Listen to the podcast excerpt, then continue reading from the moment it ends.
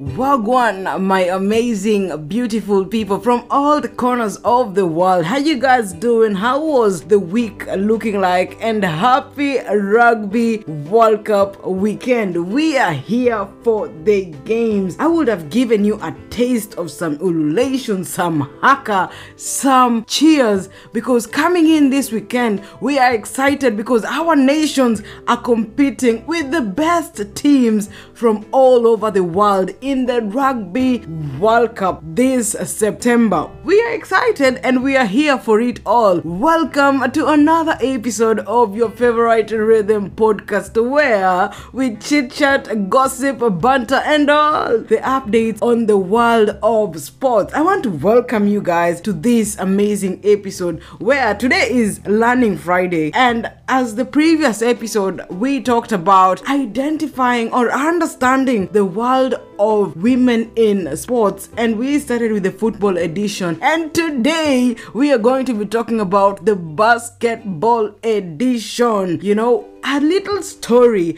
from back then when I was in, I think it was high school. We used to still have this physical education sports. That is like that was PE. Like you, apart from running cross country, athletics, we also had the other infield games. I was a swimmer. I told you I used to swim for my high school. But apart from swimming, I also learned basketball. I used to think that maybe I can one day be professional, which it was just an imaginary dream. And I was the problem with me is I was so short because when you look at these basketball players, they are so tall. But the skill I had, and I would say up to date, is I knew how to block these offenses for the opponent side. I was short but a bit big, you know, big bodied. So when I would defend, I would defend well. I would run because the basketball court is not that big. You can actually play it if you want it. The problem comes in defending tall players and you are short. You even reach them on your on their armpits. That, that, that was the big problem. I used to think maybe I would also like to try being a basketball player, but guys, that game is more difficult, I guess, than other sports. Or better still, it requires ultimate IQ. It requires ultimate, like the most talent or the most dribbling or the most trickery has to happen so that your team wins. And of course, you have to be flexible. Tell me how me as a short person would be dunking and trying to really get the ball inside the ring. It was difficult, but oh, the coach liked me because I was very good at defending and blocking the, the offenses. But at the end of the day, I used to just get sausage fingers. That was the problem. I never liked it because the next day I couldn't write anything in class. But regardless, what do we really understand by basketball? And when you see these women walking out, going to their coaches, they pre match, you see the way they dress elegantly, how tall they are, how magnificent, how they walk with their heads high, knowing that bringing the, the basketball into these editions or into these seasons is not something that can be taken lightly. And today, for those, of course, who don't really understand this sport, but I am here with you by your side always to give you a gist on what we actually talk about and how these games actually are played. So, basketball is a team sport with five players each dribbling and passing the ball to a teammate. So, five players each. If a team is A and B, that's 5 5, consisting of offensive, the middle, and the defensive ones. And mostly the defensive ones are the tallest ones because you have to stretch your hand high to make sure that the offensive players don't really get a chance to score or to put the ball in the in the ring. And the the offensive players they take points by dunking, doing long shots and jump shots also because it is very competitive. And we have the Women National Basketball Association of the United States, which is famous actually compared to the other ones, which has or consists of 12 teams. Like football, women in, in football, they also have 12 teams and they have they play 40 games in total in a season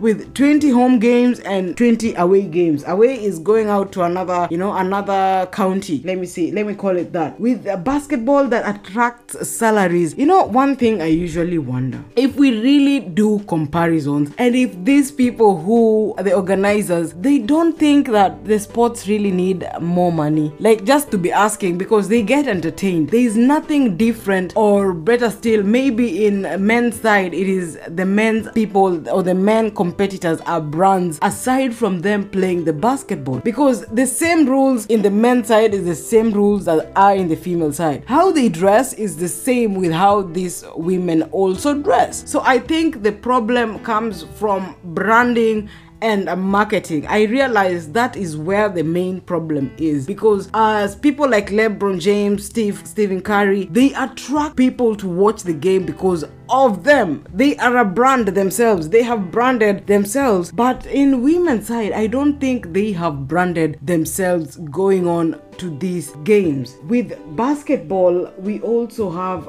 the women, we have salaries, but the salaries are not as much, but they really get some money. Also from ambass also from brands sponsoring them. They have it. They have it because they attract us more. And we have the highest earning around 200 $142,154, around that figure but of course there are more because there are other bonuses and whatnot. And in europe we also have the euro league also known as the fiba euro league with its success over the years has also brought about competition in europe with other teams. The recently fenerbahce won their first title in the euro league but the problem with this basketball or what they face is the same that is affecting women i guess not only in sports but all across. There is no brand There is no PR for them. There is also no, you know, light shown onto them. And with the title having won the title for the first time, we also look at which country produces the best basketballers of time. Yes, your home village or your hometown has the best basketballer. We don't. But US, China, Australia, even Spain have been producing magnificent players over the years. We just take it to training and how they really bring out the game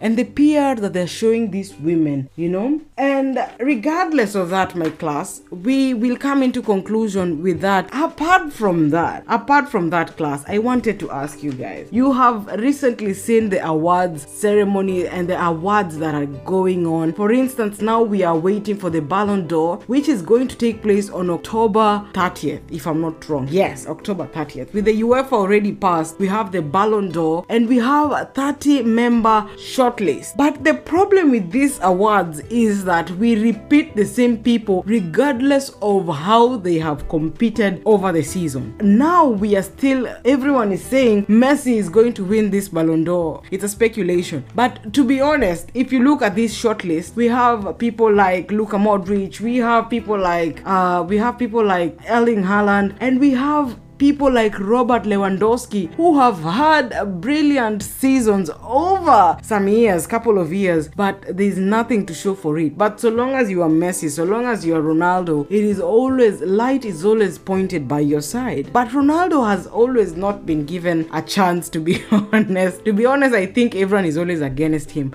because over from 2018 or 2017, if I'm not wrong, when they awarded Luka Modric that uh, Ballon d'Or, it was a bit unfair because the Ballon d'Or is always an award that where a selected jury member makes their decisions based on collective performances from the previous season and players class of their career. So tell me why you can just win a World Cup and it is awarded to you because there was a season going through this where apart from the World Cup, Messi didn't do a lot. Let me say he did something, but not a lot. Let's be honest. We are also going to a from a season where we had players from the Premier League scoring around 50 plus goals. We had other players shining and of course elevating their careers, but it is nowhere near acceptance. I think these awards are always PR because tell me why you would choose a player because of just winning the World Cup. The World Cup is a big competition. Yes, we don't we don't uh, refuse, but why are we just PR and marketing these awards?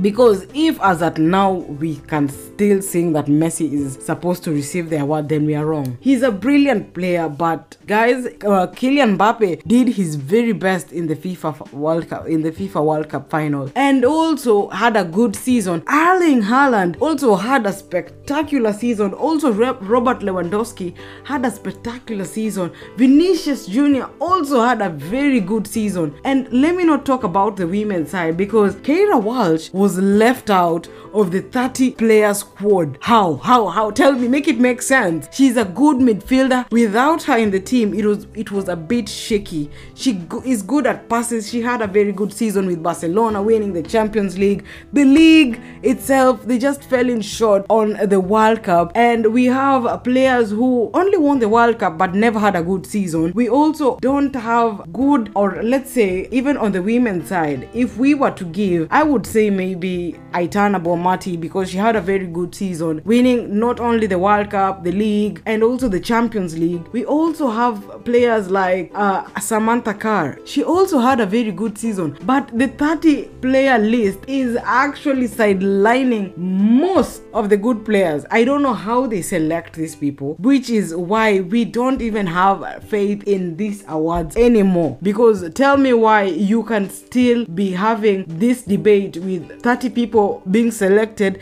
and the people who deserve it, how they have been making their teams rise from the ground. Yes, Ronaldo went to Saudi. Tell me why he's not even on the list. The guy has scored more than 27 goals this season or this year itself winning a trophy for the for a new team, guys, a new team, and he's not even on the list. Fine, but Messi only won the World Cup, guys. Only that is only because the World Cup was also filled with a lot of drama. I won't talk about it because everyone has their opinion, but it had too much drama, guys, too much. But going in, waiting for the Ballon d'Or, my suggestion or who I think should have to win it, I will go with, Haaland. He has really had a good season.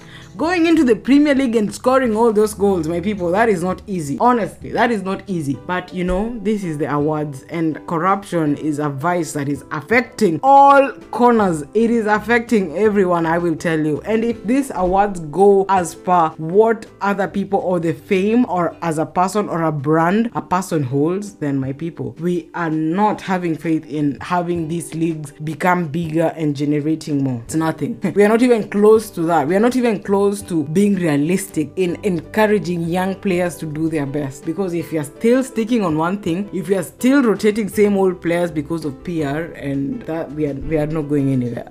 I'm sorry to say. But regardless of all this, in women football, the Spanish league is still under fire because they have issued a strike, guys. Because things are not going as planned. They are not getting their salaries. We are in 2023 having still women broadcast or tell tell FA that please make it make sense why we are sweating, running, and creating a good environment, uh, getting new fans day by day, playing the sport, and we still have to complain about salaries, my people, and working conditions. Honestly, in a generation where we have technology, we have the resources, my lord, we are still struggling. We are far from it, guys. Until next time, enjoy the weekend with the men's side also playing for their national teams and in South America, they are having their World Cup qualifiers as early as now. And the sublime free kick from Messi, I hope you watched it. It was very, very good against Ecuador. And the other teams kick in today with the Euro qualifiers. And let me say, guys, Ronaldo is not getting old anytime soon. We need to see his birth certificate because there is no way that man is 38. No way. But regardless, enjoy the blissful weekend weekend and yay to the Rugby World Cup. Enjoy the World Cup also. I will be watching it. Let's meet on Twitter at Libay Kristen and let's exchange some tactics and let's talk about it. Welcome to more and more episodes. Share and subscribe to your friends because this is the best sports podcast you will have. I will tell you this. Until next time, my people, bye.